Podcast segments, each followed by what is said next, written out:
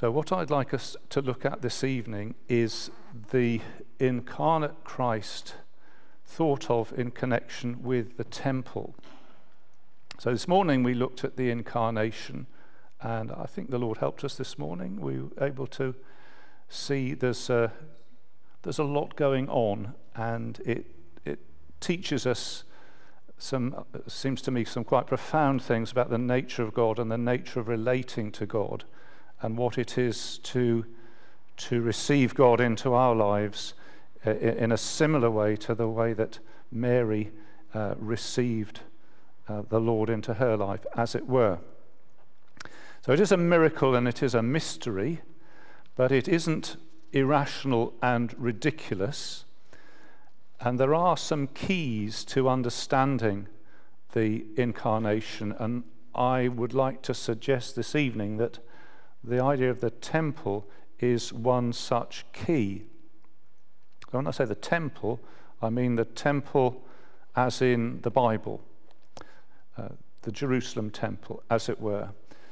Uh, so, my, uh, the thought I'd like to propose this evening is that it is a helpful thing and it's a, it is a rich thing to consider the incarnate Son of God in terms of in terms of the ideas of the temple or the teachings of the temple or indeed the theology of the temple. And that's what I'd like us to look at. And so here uh, you might be thinking some objections, you might be having an, any number of objections, but here's some that I thought of. Uh, number one, you might be saying, well, isn't this supposed to be a reformed church and reformed people? Only ever think of Christ as prophet, priest, and king. To which I reply, uh, it's reasonably helpful to think of Christ as prophet, priest, and king.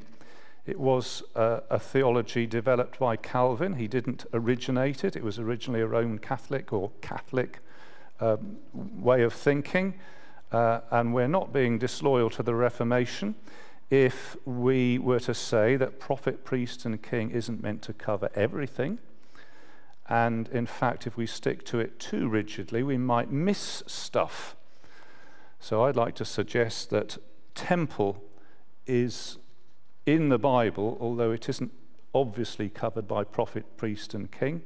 Um, so I hope you won't get hung up with that particular objection. Uh, second objection is found in Ephesians 2, verse 19.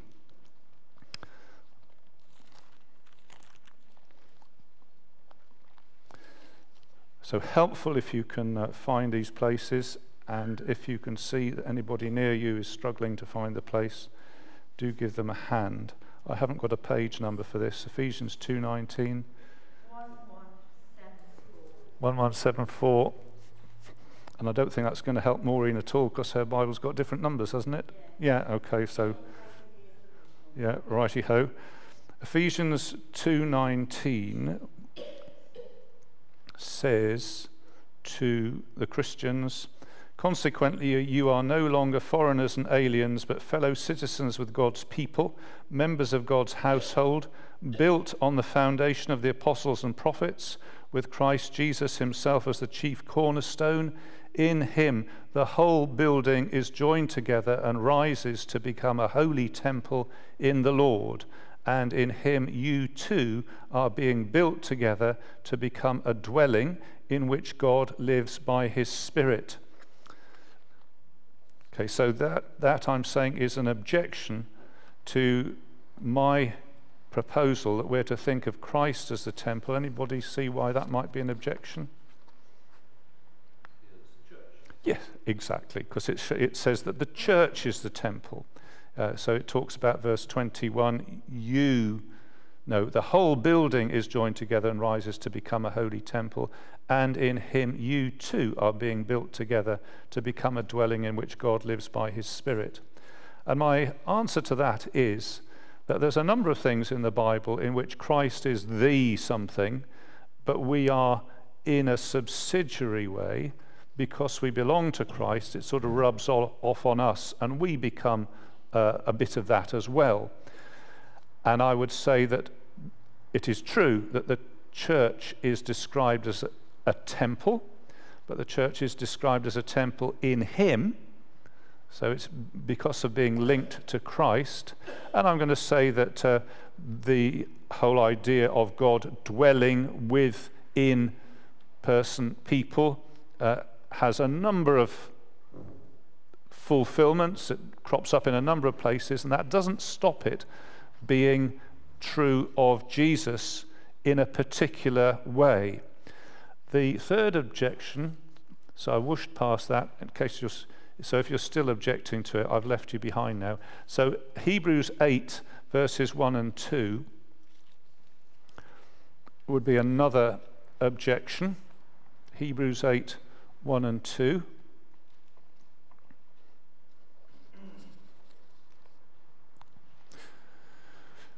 Which says, the point of what we are saying is this we, ha- we do have such a high priest who sat down at the right hand of the throne of the majesty in heaven, who serves in the sanctuary, the true tabernacle set up by the Lord, not by man.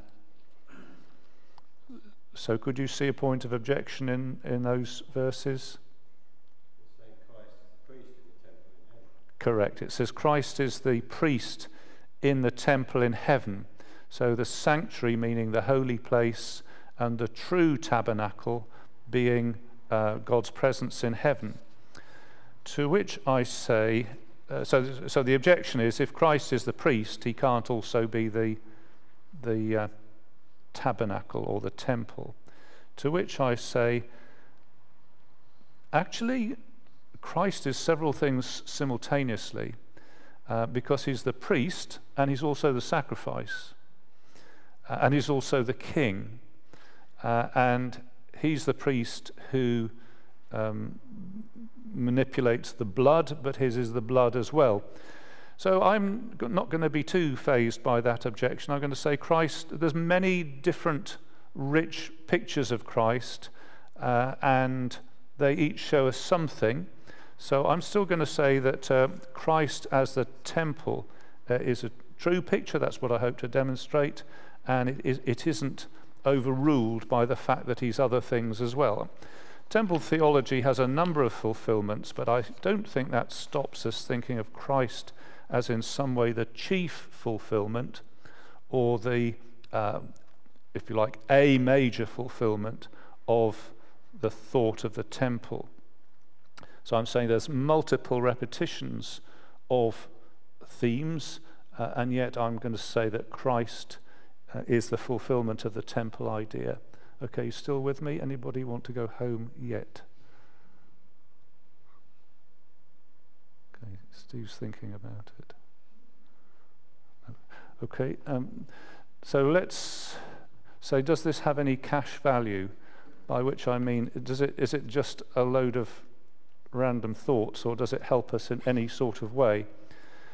Uh, and I, I would say at least this that it saves us from having to remodel the inside of the church so that the, so that the church, I mean church building, so that we feel, because it says in the Bible there's a holy place and a most holy place and there's barriers around it, that actually we should start getting barriers in, in here and having holy places and not so holy places and modeling our our meeting place on the temple, it says we don't have to do that because um, the fulfillment isn't in architecture.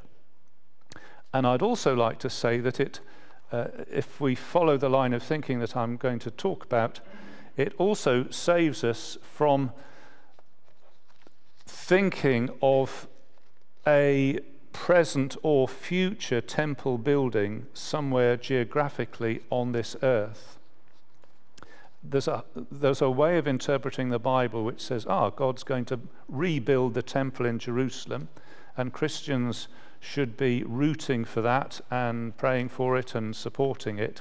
And I'm going to say that is a complete cul de sac, a complete um, mistake as to what the temple is all about. So I'm going to say that at least it would save us from that. And the, the third, and, and, and you also get in sort of all sorts of complicated and unfruitful speculations about prophecy and the nation of Israel. And it just gets very, very off track. And I think this will save us from that. And I would also like to, to put forward the idea that, there, that we gain a certain richness in thinking about Jesus if we see him in this light. So that's, uh, that's where I'm, I'm going with this. Are you still with me? Okay, well, this is this slide, next one's got everything on it.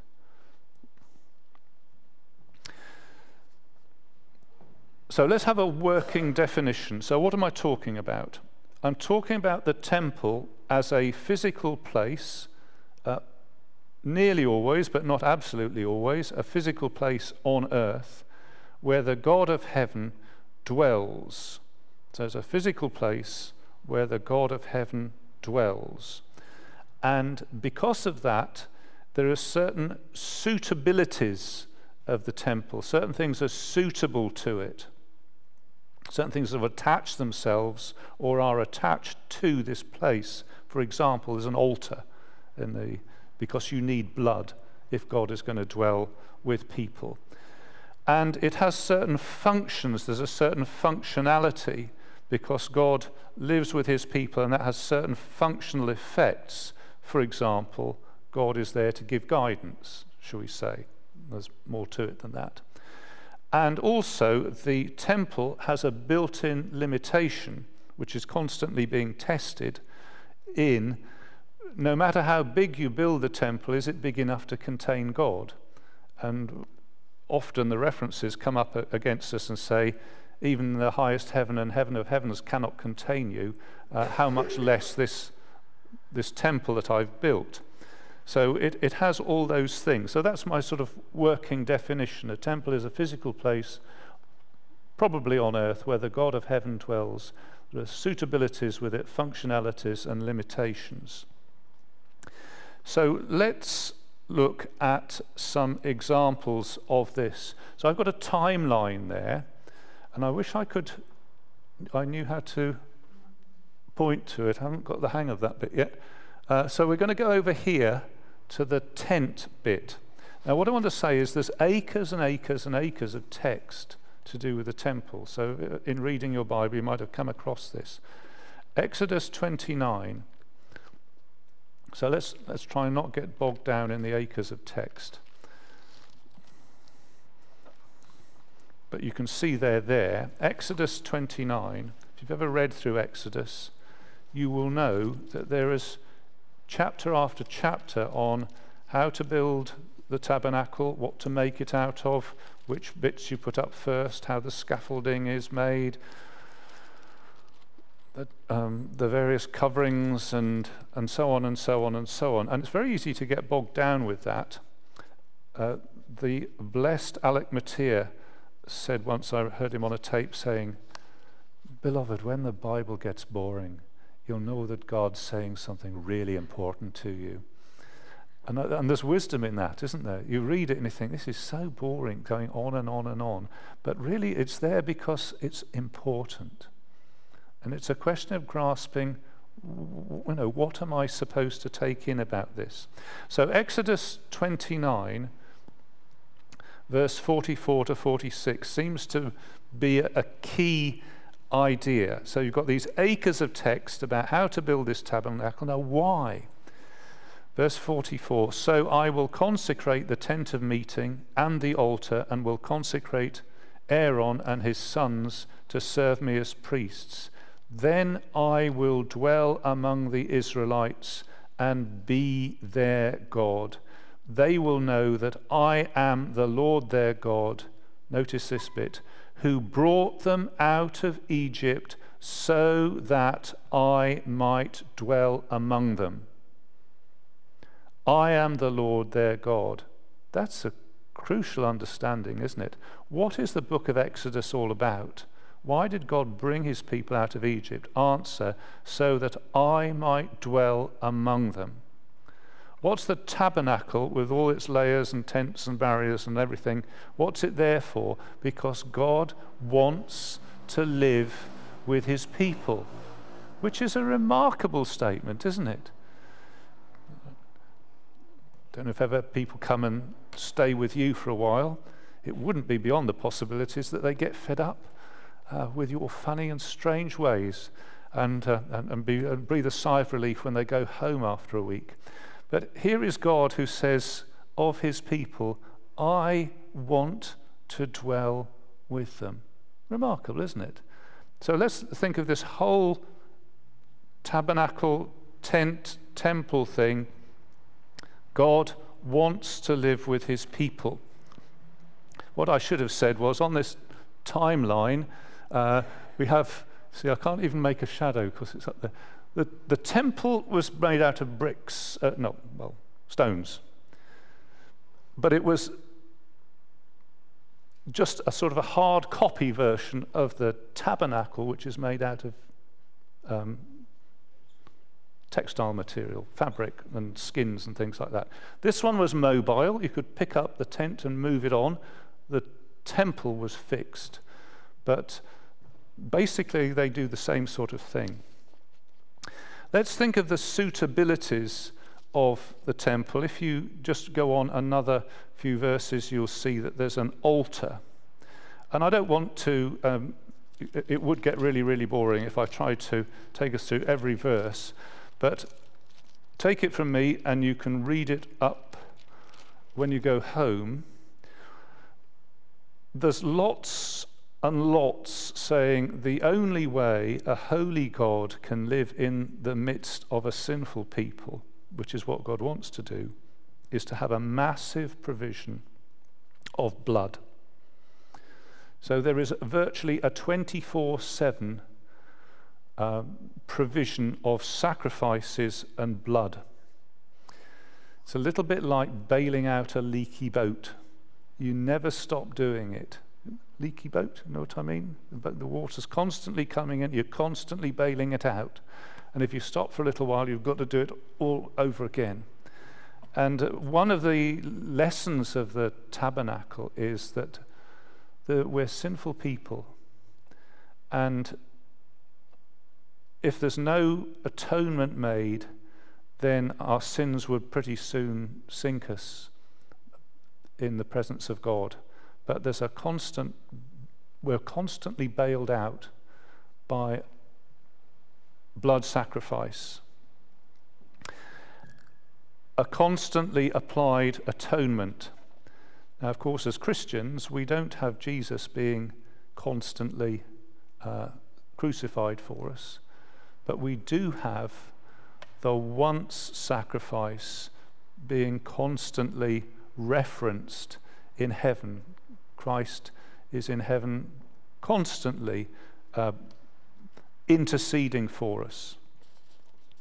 Uh, but, uh, and, in that sense, it's a step change from, the, uh, from, from Exodus. Uh, other, th- other, um, other features of the tabernacle. Um, anybody know what colours the, uh, the tabernacle was?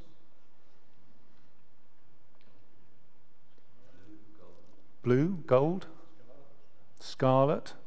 Yeah. Anybody know anything about the decorations of the tabernacle?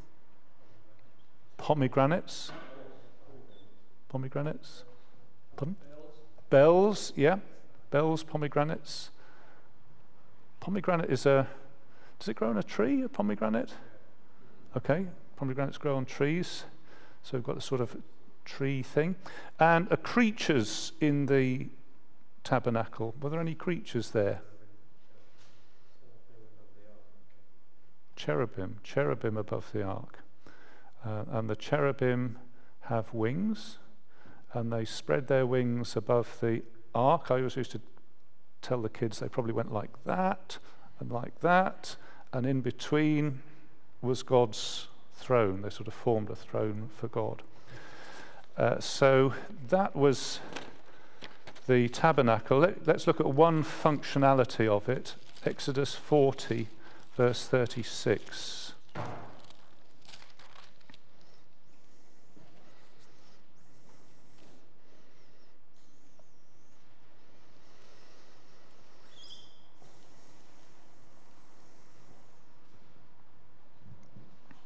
Exodus 40, verse 36. In all the travels of the Israelites, whenever the cloud lifted from above the tabernacle, they would set out. But if the cloud did not lift, they did not set out until the day it lifted.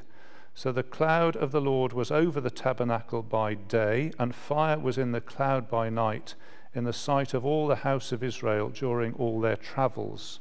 So this is the cloud signifying the presence of God. What function is there attached to the tabernacle there?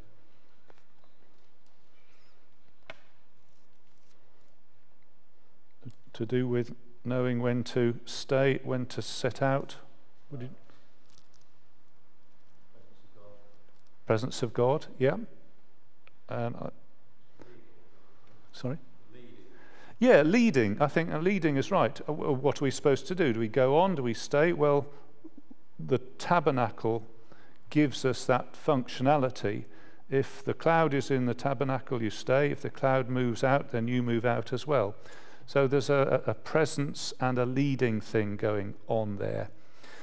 So the tent.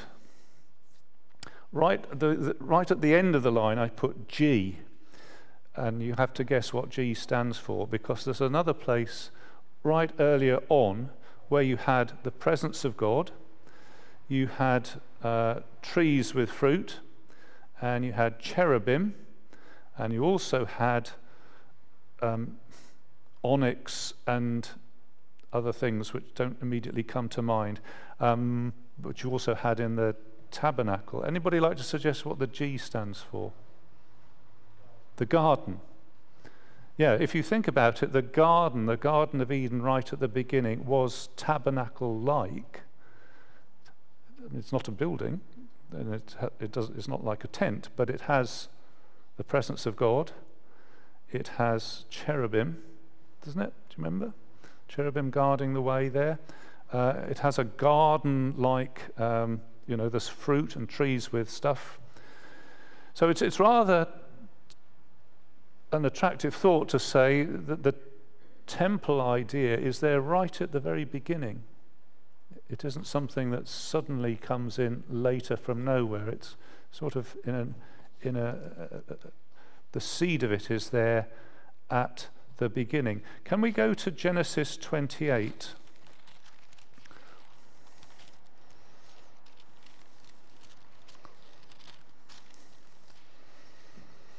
Genesis 28.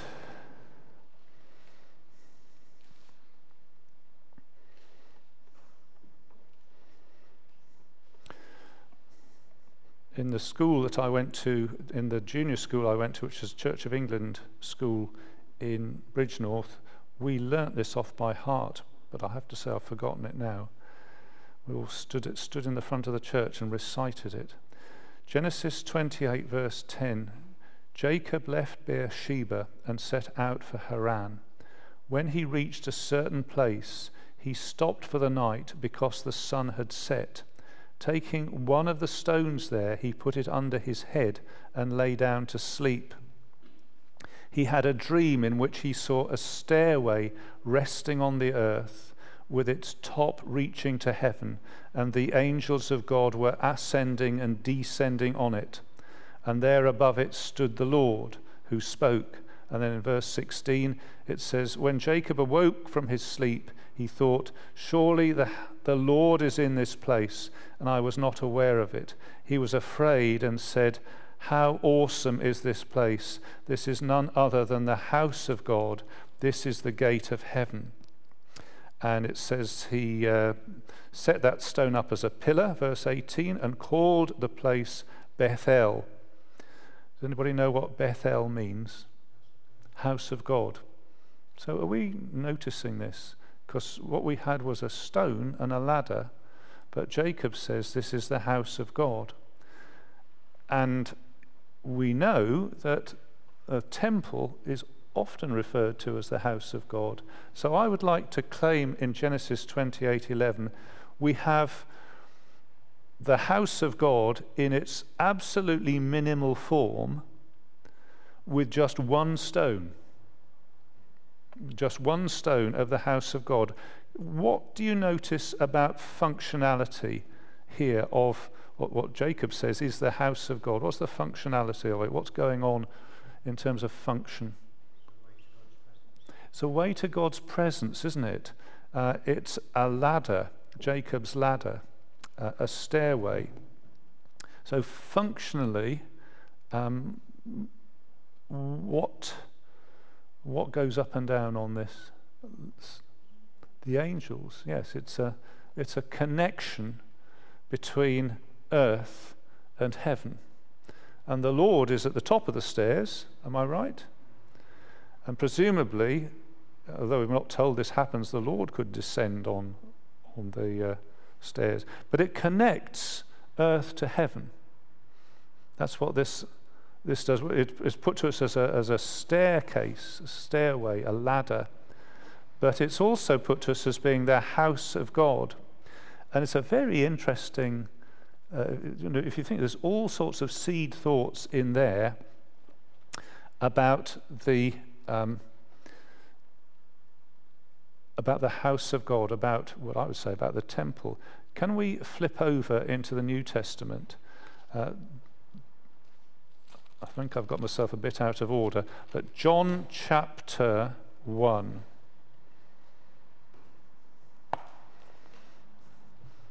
So, are we, does this shed any light on Jesus? And I think the answer is yes. So, John chapter 1, verse 14, which we looked at this morning. John chapter 1, verse 14.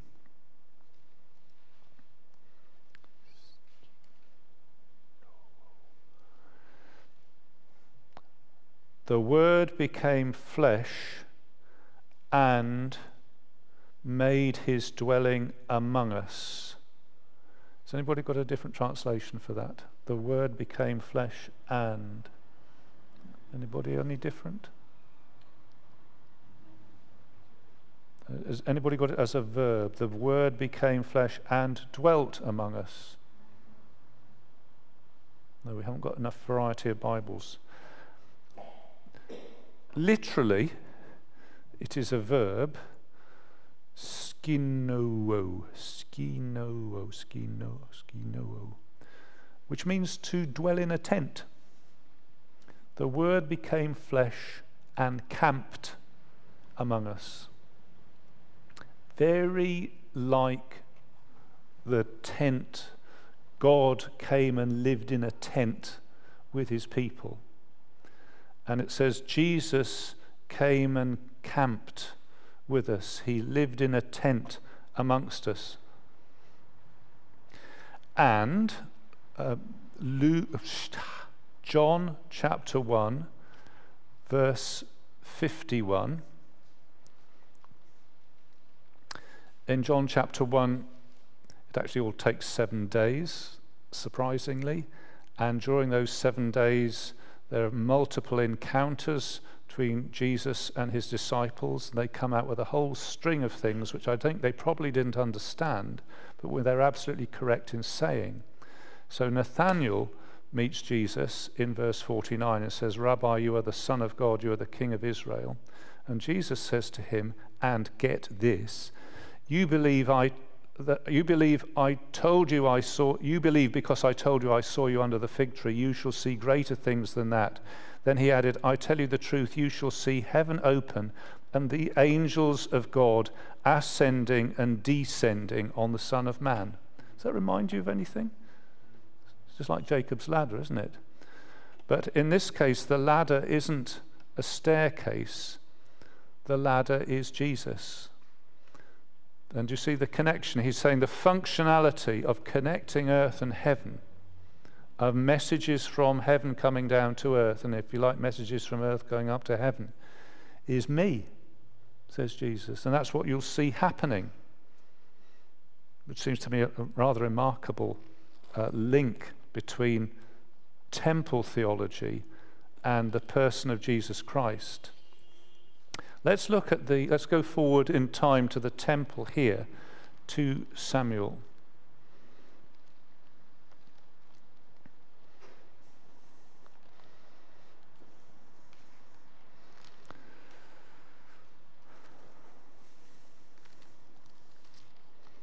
2 Samuel 7.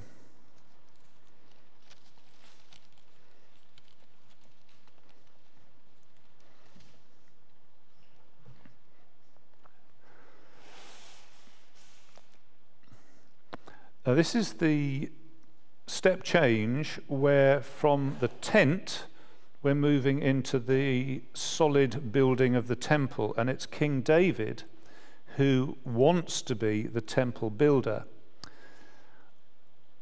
And he says this to Nathan the prophet, and a word of the Lord comes back from Nathan in verse 7, 2 Samuel 7 7.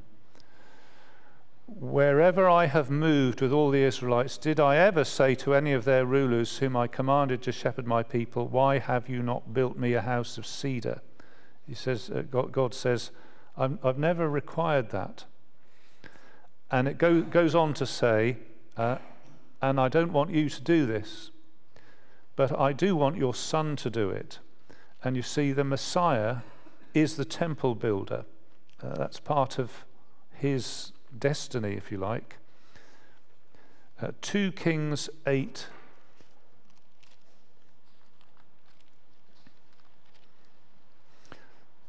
I wonder if that's right. I've got 2 Kings 8, 17 to 19. I think that must be wrong. Maybe it was 1 Kings. Have I? Ah. Which one of them is which one of these many figures is correct?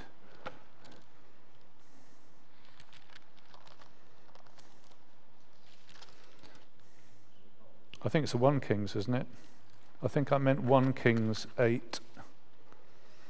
Because here's acres and acres, 1 Kings, acres and acres of stuff about the building of the temple. We had acres of text about the, you know, huge amounts of text about the building of the tabernacle. I've got huge amounts of text about the building of the temple. So I think we're 1 Kings 8, verse 17. My father David had it in his heart to build a temple for the name of the Lord, the God of Israel. But the Lord said to my father David, Because it was in your heart to build a temple for my name, you did well to have this in your heart. Nevertheless, you are not the one to build the temple, but your son, who is your own flesh and blood. He is the one who will build the temple for my name. So it's the son of David who is the temple builder. And again, as I say, there's lots and lots of text, but let's try and pick out a little bit. Uh, in chapter 8, verse 10, we have another thing that we've seen um, a little while ago 1 Kings 8, verse 10 When the priests withdrew from the holy place, the cloud filled the temple of the Lord. The priests could not perform their service because of the cloud, for the glory of the Lord filled his temple. So, what's the bit that we've seen before there?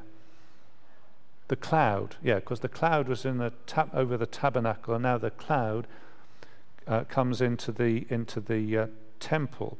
And what would we think the cloud signified? Yeah, uh, the presence of God and His glory. I think the the uh, Jewish commentators have their own word for this, the Shekinah. Not quite sure about that, but the it says the glory of the Lord filled the temple. So there's a, a filling presence of God. Are we okay with that? And, and verse 27, uh, still in chapter 8, verse 27, uh, has got something this limitation factor. 1 Kings 8:27 but will God really dwell on earth? The heavens, even the highest heaven, cannot contain you. How much less this temple I have built? So there's this, this reminder, and it comes up in different places. Here is the temple. Um, God's presence is there, but it doesn't contain God. You know, you can't. God isn't sort of squashed into it. Uh, it's a bit like the TARDIS that it's bigger on the inside than it is on the outside. And that, that keeps on cropping up, and it's a, a rather mysterious and wonderful thing. I mean, one way you could say it is that it isn't actually a container at all, it's a ladder, it's a portal, it's the interface between this world and heaven. So if you, you, you, you come to the door of the temple and you look in and you see into heaven, as it were, do you see what I mean? Uh, so the temple, if it might say, have, you, have, have I been with you so long and you haven't realized that if you've seen into me, you've seen the Father? Which would, you see, you see what I'm, I'm getting at there. Let's look at functionality. And there's a lot about functionality of the temple, of which we just look at chapter 8. You might have come across this chapter. Um, I'm suggesting I've got 22 to 53, which is a huge section. Let's just light on one verse or so. What about verse 38?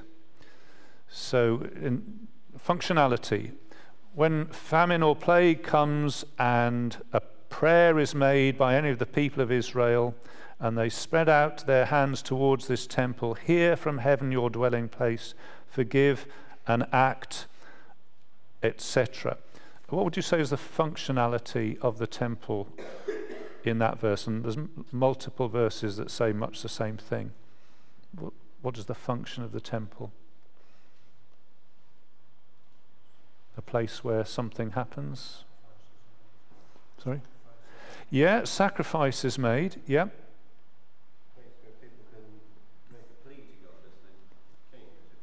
Yeah, it, it's, a, it's a place, it's, it's really a place of prayer, isn't it? The place of communication in, in terms of need. Uh, you, you pray, you don't just sort of pray all over the place, you pray focusing on the temple and God who is in the temple or communicates via the temple. Say, he's saying, Please, will you hear prayer and will you send out from the temple, as it were, your answers to prayer? So the functionality of the temple is place of answered prayer. And you might, uh, you know, if you put all these things into the melting pot and say, is Jesus anything to do with this? Does Jesus fulfill these things in any way? When you start ticking up a whole load of boxes, don't you? Because for Christians, let me just spell this out. For Christians, when we pray, we don't come into a church building and face east or whichever way the church building is and bow towards the altar and pray towards a particular piece of furniture in the church building. We don't do that, do we? That's the sort of thing they used to do, but that's not what we do because we orientate ourselves towards. What, what do we point ourselves towards? Jesus because he fulfills the functionality of the temple. He's the place of answered prayer. And uh, I put the cross there, uh, X, X cross, because the temple was destroyed. This is part of the story of the temple. It was destroyed. And I put the little upward facing arrow because what happened there after 70 years or so? It was rebuilt. Yeah. And as you read through your Bible, you will realize that there was huge angst about the destruction of the temple because it the, the idea of the place of God's presence, the place where prayers were answered, the only place where you could make sacrifices, that being destroyed, sort of undermined their faith, or let's say challenged their faith. I think on the same sort of level as current evolutionary theory challenges Christian faith. You know, they, they, they, just as Christians might say, well, if that's true, then we're complete idiots. So they might have said in those days, if the temple gets destroyed, you know, what are, what, what are we left with? Because God is there. Uh, and, and there's huge concern. You know, how can this happen? The whole book of Lamentations, what's gone wrong? You know, has God completely messed this up? Has he, does he not keep his promises? What's going on? And the, and, and the book of uh, Lamentations, um, what does it say? The, um, the steadfast love of the Lord lasts forever. Uh, his mercies are new every morning. And the, the writer said, I'm sure, even though the temple's been destroyed, God's mercy still, still is a, a living reality. And of course, you get the temple rebuilt and huge amounts of emphasis given to that. So, all those building projects in, in the prophets around here. They're to do with the rebuilding of the temple. Please turn to Ezekiel. So he's a prophet who takes this incredibly seriously. When I say incredibly, I don't actually mean incredibly in the sense that you can't believe it, I just mean very. Ezekiel takes it very seriously. In chapter 11,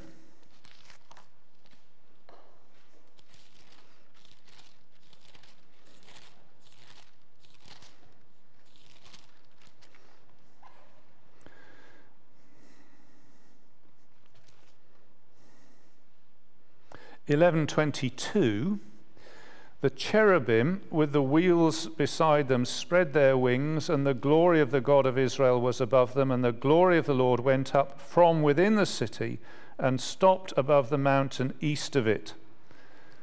And there the glory is not coming into the temple, but leaving the temple. So, terrible thing. How, you know, what's going on? You need a whole book of prophecy to wrestle with that.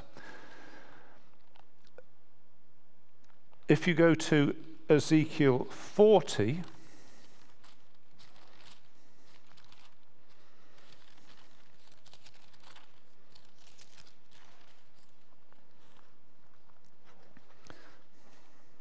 Ezekiel 40, and you don't have to read the whole thing, you could just read the NIV heading for it.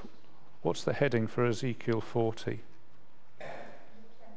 New temple area. And Ezekiel the prophet says there will be a new temple.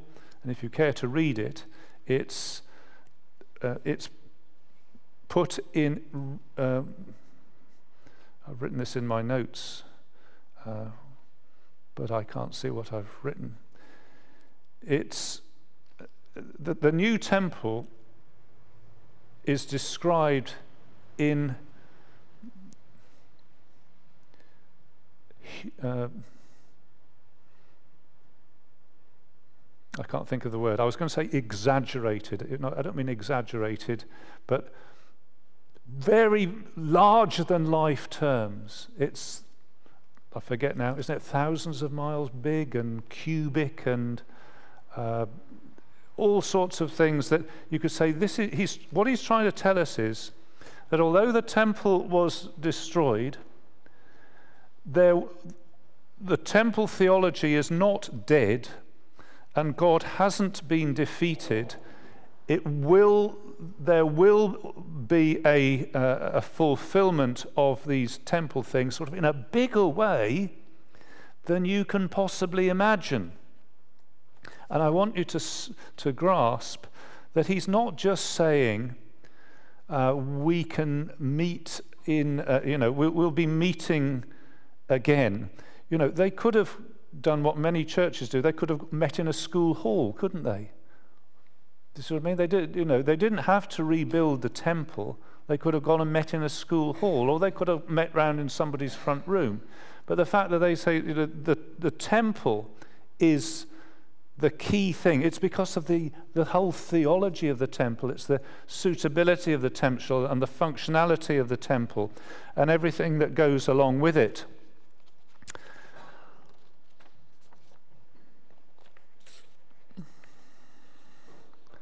It represents, it spells out, it means the place where God comes down to earth, where we can view into heaven, where the sacrifices necessary uh, are found, uh, where there's all sorts of things like answered prayer and guidance and the presence of God and, and all of these things. And Ezekiel is saying, big tick. Yeah, this will, this will happen. This will definitely happen. Don't give up on that. God will do it.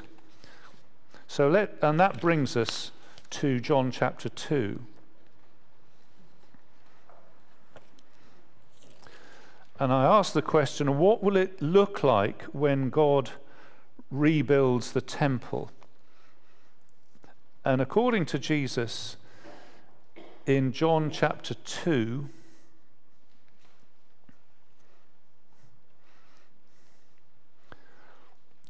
So I come to verse 13. It was almost time for the Jewish Passover. Jesus went up to Jerusalem. In the temple courts, he found men selling cattle, sheep, and doves and others sitting at tables exchanging money. So he made a whip out of cords and drove all from the temple area, both sheep and cattle.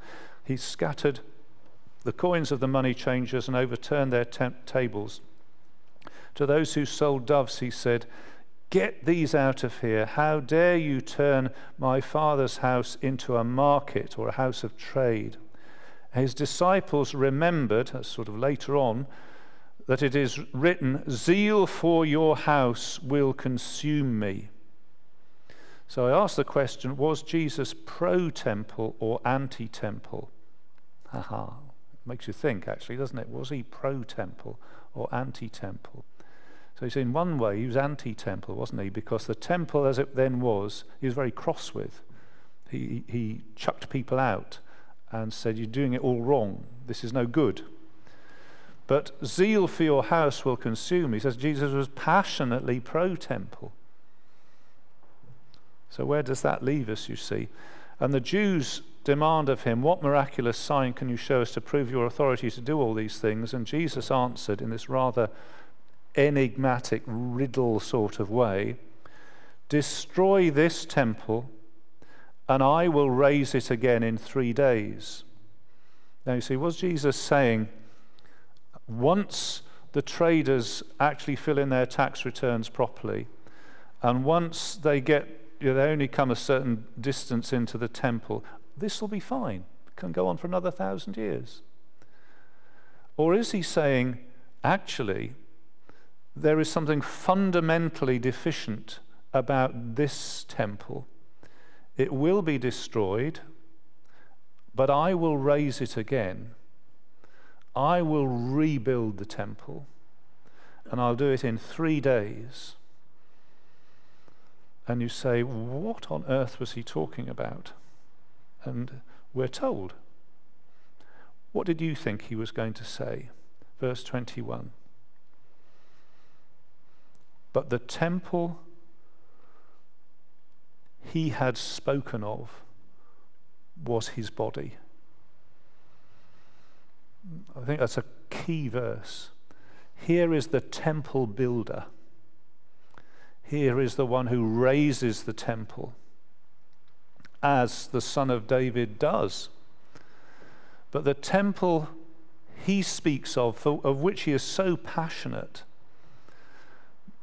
the temple that fulfills the functionality and the suitability that Scripture has had all the way through is not made out of bricks, and it's not made out of tent, and it's not made out of garden, it's made out of human flesh. And Jesus is the one where there is the sacrifice. Jesus is the one where we point ourselves to for answered prayer.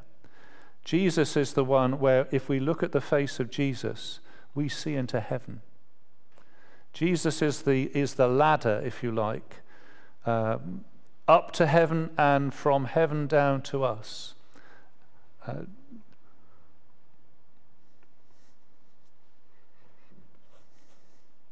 Jesus is the temple.